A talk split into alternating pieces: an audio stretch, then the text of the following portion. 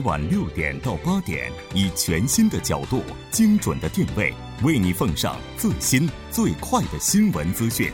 锁定《新闻在路上》。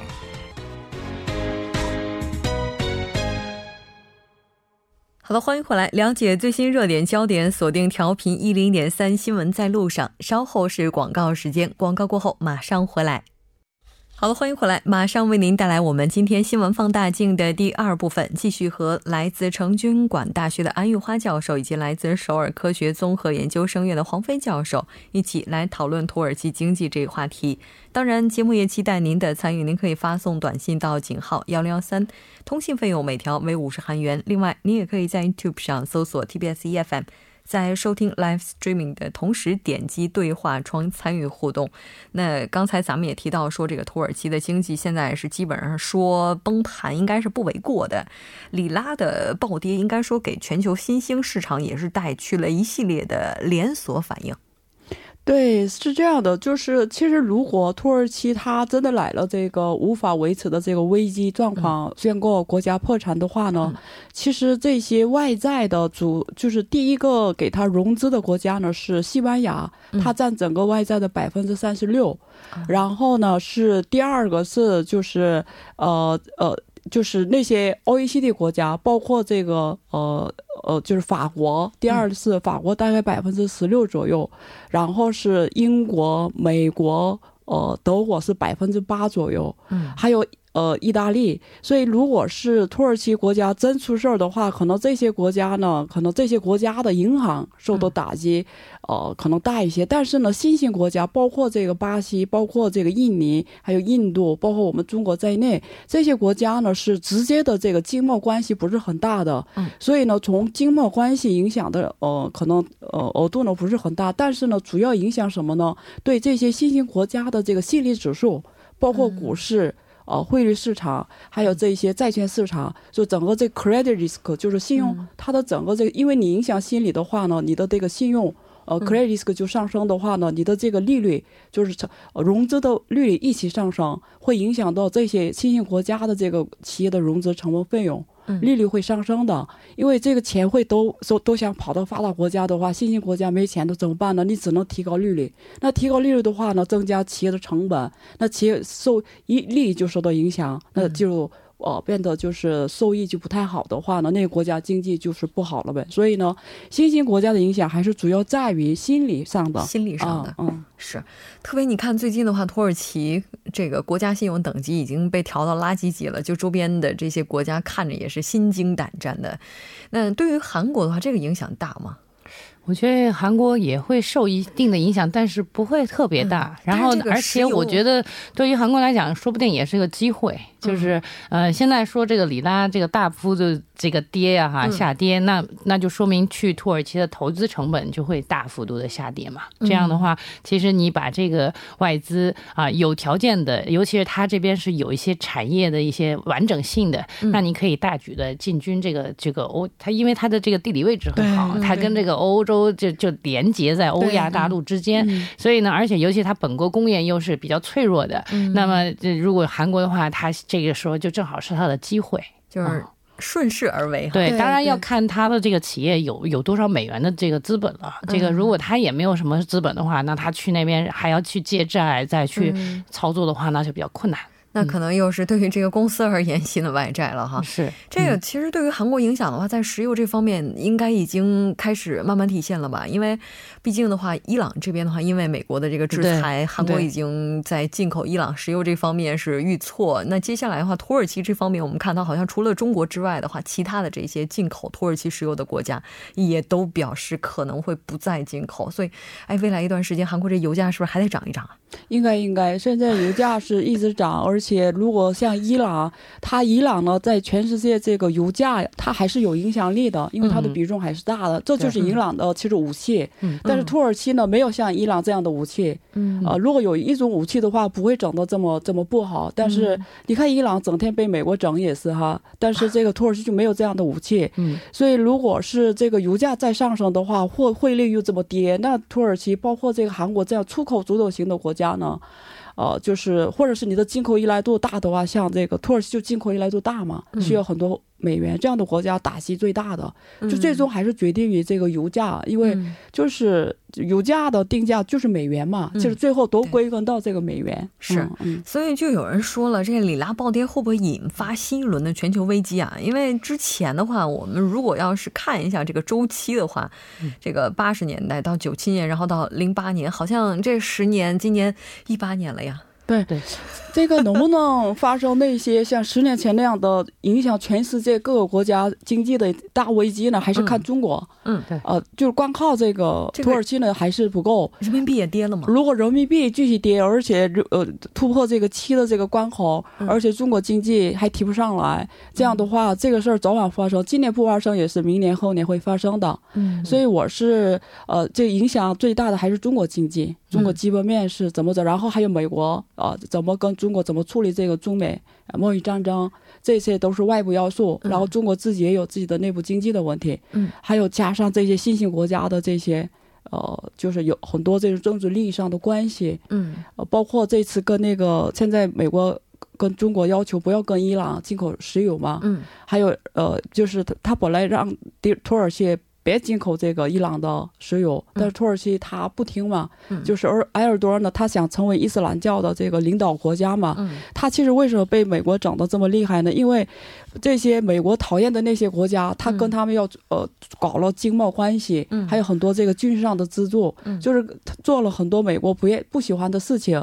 然后他特别讨厌这个以色列基督教国家，因为宗教上的这些国家，但是美国支持以色列嘛，所以他就是埃尔多安做的呢，就是跟那个美国走的是正好是唱反调，呃唱反调，所以他特别就是中国谁哎美国是谁唱反调的就整他嘛，啊所以现在，但是问问题是土耳其没有自己的武器，那。那么中国有没有呢？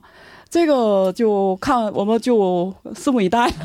这个好像美国当地时间二十二到二十三号的时候，不是新一轮谈判又开始了。对啊，对，所以如果中国这次搞不好的话，真的来了，全世界的这种金融危机有可能来。嗯嗯，对。哎呦，这说的挺吓人的。但 是但是，就是我最近在看九七年的这个韩国金融危机的这个呃，不管是这事前事发的一些就预兆哈，还有一些这个中间的一些对策，还有一些，其实在这个九七年的时候，其实韩国也是有很 N 多个预兆的，而且呢，很多人预测到了，而且呢，已经就是在九六年已经跟他们已经说了。跟上面已经就提出来了，说你要这个预防这个，也这个洪水已经要来了。对。但是这个政府就是还是觉得说，哎，怎么会轮到我呢？不会轮到我的，就是还是有侥幸心理的。对。但是我觉得现在中国作为这个新兴国家中的一个比较大的一个这个体量，因为韩国毕竟还是就是跟当时的泰国或者东南亚国家还是有一定的相似性的。嗯。然后呢，确实是就是你一个浪打过来就会就会就会跌倒站不起来。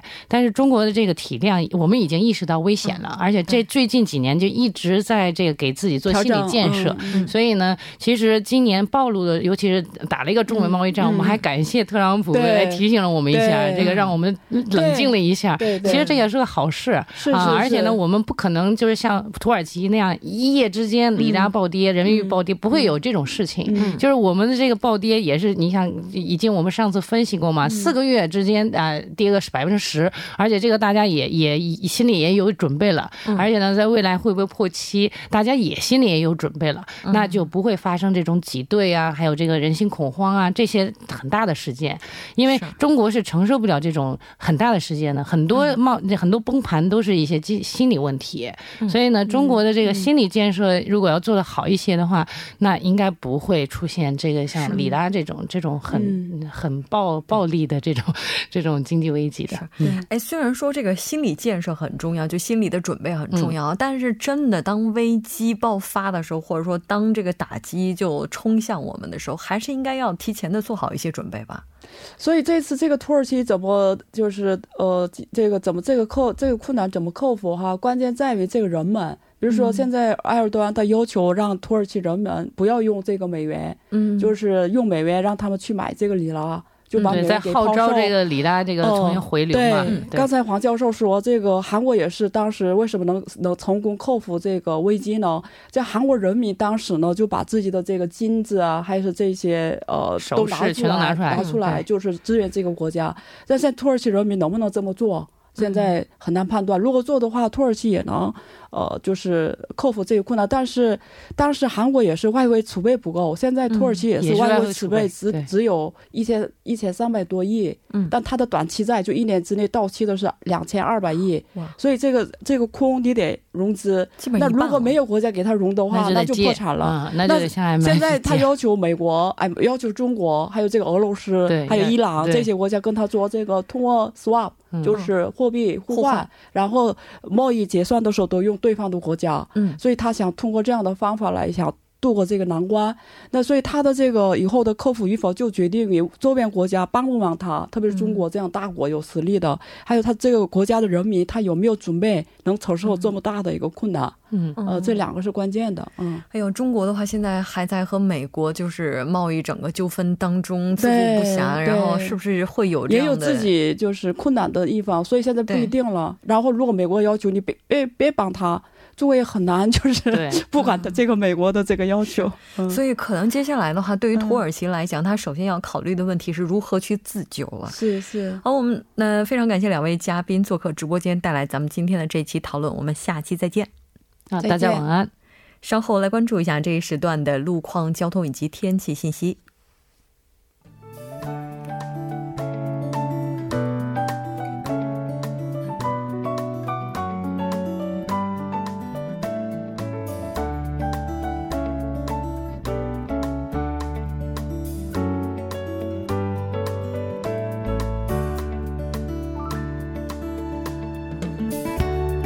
晚间七点四十三分，依然受程琛为大家带来这一时段的路况及天气信息。继续来关注晚高峰时段的实时路况。第一条消息来自京釜高速公路首尔方向瑞草交叉口至盘浦交叉口，目前呢，在该路段的一车道上发生了交通事故，还望途经的车主们保持安全车距，小心驾驶。接下来是在奥林匹克大陆金浦方向铜雀大桥至汉江大桥，在该路段的一车道上呢，目前也是收到了追尾事故的消息。还望后续车辆参考相应路段提前变道行驶。最后呢，我们再来关注一下天气。据韩国气象厅预测，二十二号下午三时许呢，将在西归浦的西南方向约二百五十公里的海上驶入西归浦海域。那么十九号台风呢，将于明天开始正式开始影响韩国。随着台风北上到韩国西海岸，韩国呢有可能被推到危险的风口浪尖。从明天开始到二十四日。的期间呢，全国各地发布台台风警报的可能性将会非常大，公众需要提前做好防护措施，注意安全。那么首尔市未来二十四小时的天气预报是这样的：今天夜间至明天凌晨晴转多云，最低气温二十五度；明天白天多云转晴，最高气温三十五度。好的，以上就是今天这一时段的天气与路况信息，我们明天见。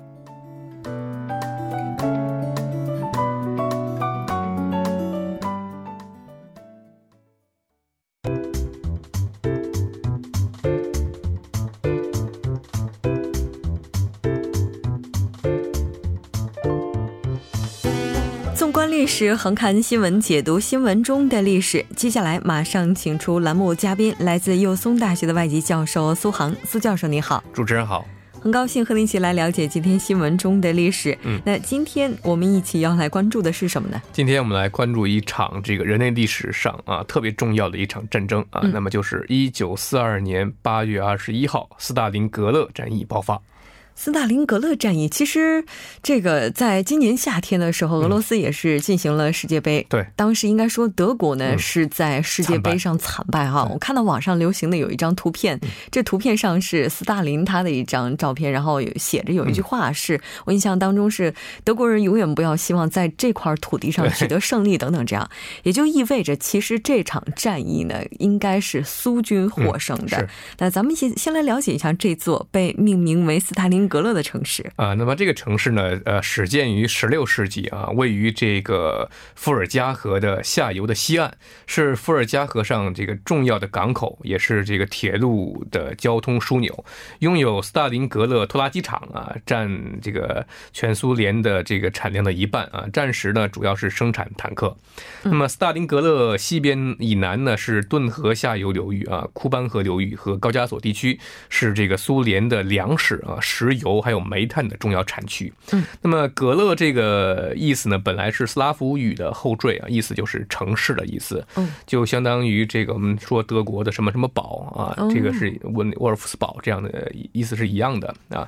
那么斯大林格勒呢，原名是这个查理金，在一九二五年的时候呢，在这个苏联最高统帅啊斯大林的授意下啊，这个城市就改名了斯大林格勒。嗯，后来呢，这个一九六一年，赫鲁晓夫因为反对这个斯大林的个人崇拜啊，所以呢，就这个城市又被呃改为这个伏尔加格勒。嗯，那么此后呢，其实不断有人提议应该把名字改回去啊，改回成这个斯大林格勒。那么现在的其实这个伏尔加格勒市的这个杜马的通过这个议会的这个决议呢，在每年啊六个战争纪念日的当天，嗯，再把这个名字改回这个斯大林格勒。所以它正式的名字现在依然是伏尔加格勒，对。啊，只是在战争纪念日的时候才一年改六次哦，这还是挺特别的。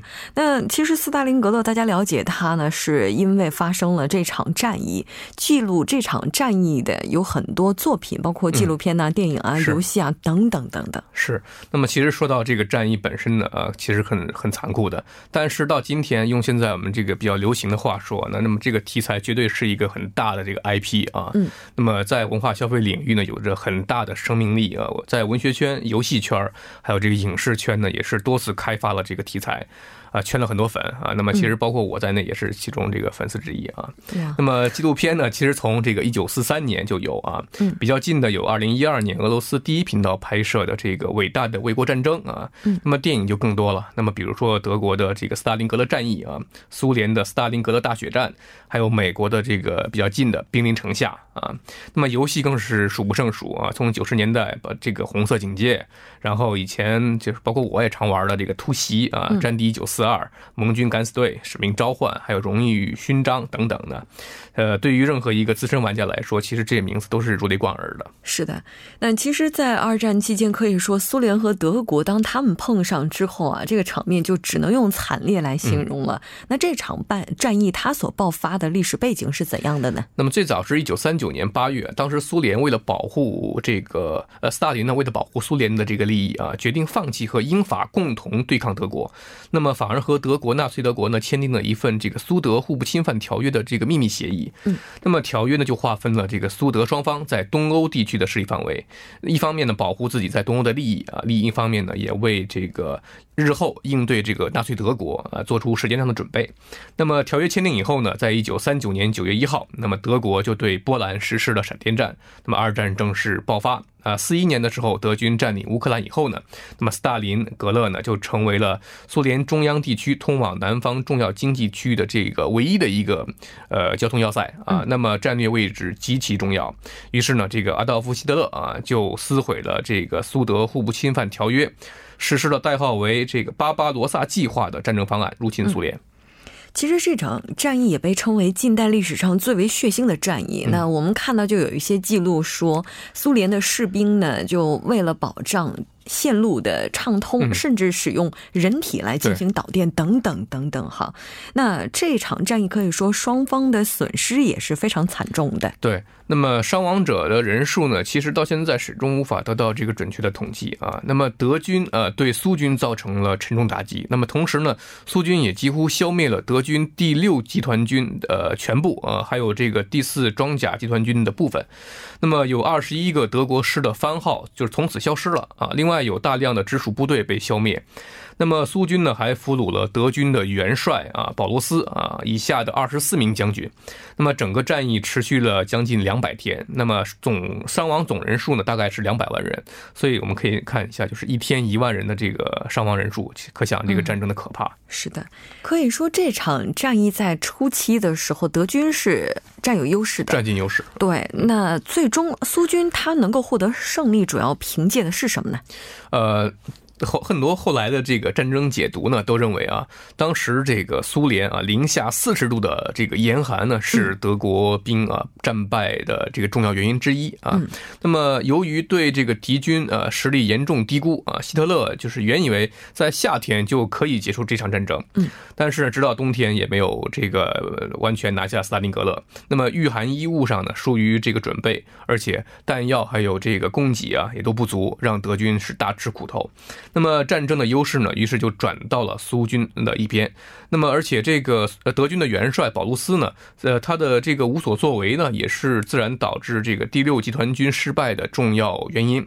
那么，在担任集团军指挥官之前呢，其实这个保卢斯元帅呢，呃呃，从来没有亲自实地指挥过作战啊。一些犹豫不决的决定呢，也是导致这场战争失利的原因。是的，那其实应该说，对于德国来讲，它是远征作战，在地理上的话也是处于劣势的。印象当中，这场战争又被称为“老鼠战争”。嗯，那么这个德军元帅保罗斯呢，就是在战争开始呢，就秉持着这个德军一贯的这个强压式的打法，嗯，那么将这个坦克重装甲呢，就是挺进到了斯大林格勒。但是呢，街道和这个巷子呢，呃，在一片炮火之后都成为废墟，那么坦克的行。行动就受到了很大的限制，那么战争的形势就很快由这个德军的狂攻变为双方的这个相持。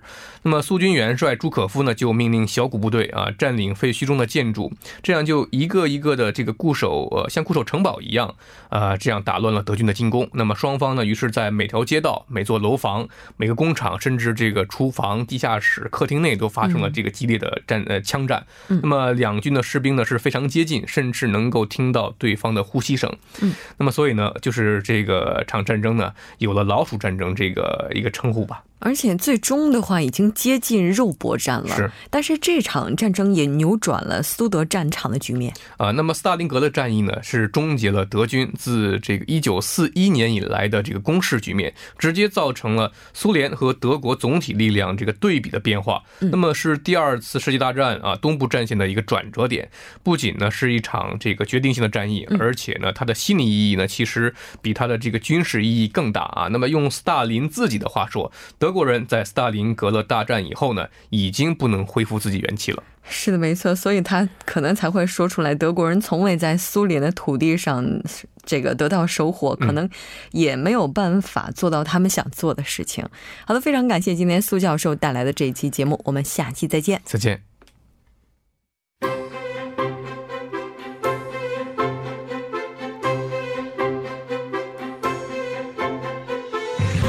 新闻在路上，在路上听新闻。您的点赞、您的回馈是对我们最大的鼓励与支持。参与节目，您可以发送短信到井号幺零幺三，每条短信会收取您五十韩元的通信费用。另外，您也可以登录 TBS 官网三 w 点 tbs 点 s o r 点 kr 给我们留言。当然，在 Instagram 搜索 TBS CNews 也可以参与互动。新闻在路上，期待您的参与。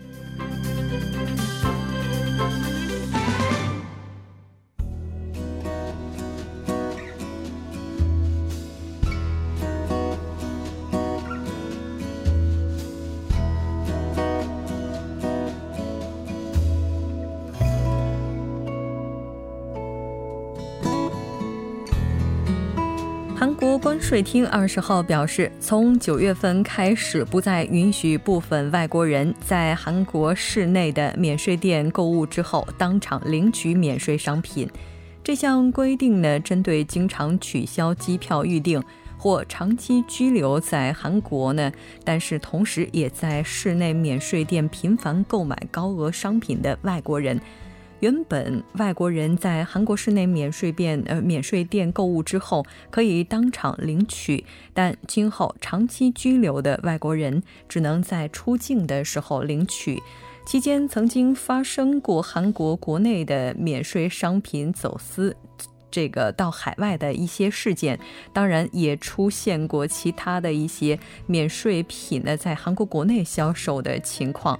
未来我们看到将会对有关的出入境的记录进行严格的审查，包括记录，防止这些免税品非法流通。当然，也希望呢我们收音机前的听众朋友们能够提高守法意识。今天的节目就是这些了。制作人范秀敏，作家金勇、影月，感谢您的收听。明晚同一时间依然陪您在路上，我是木真。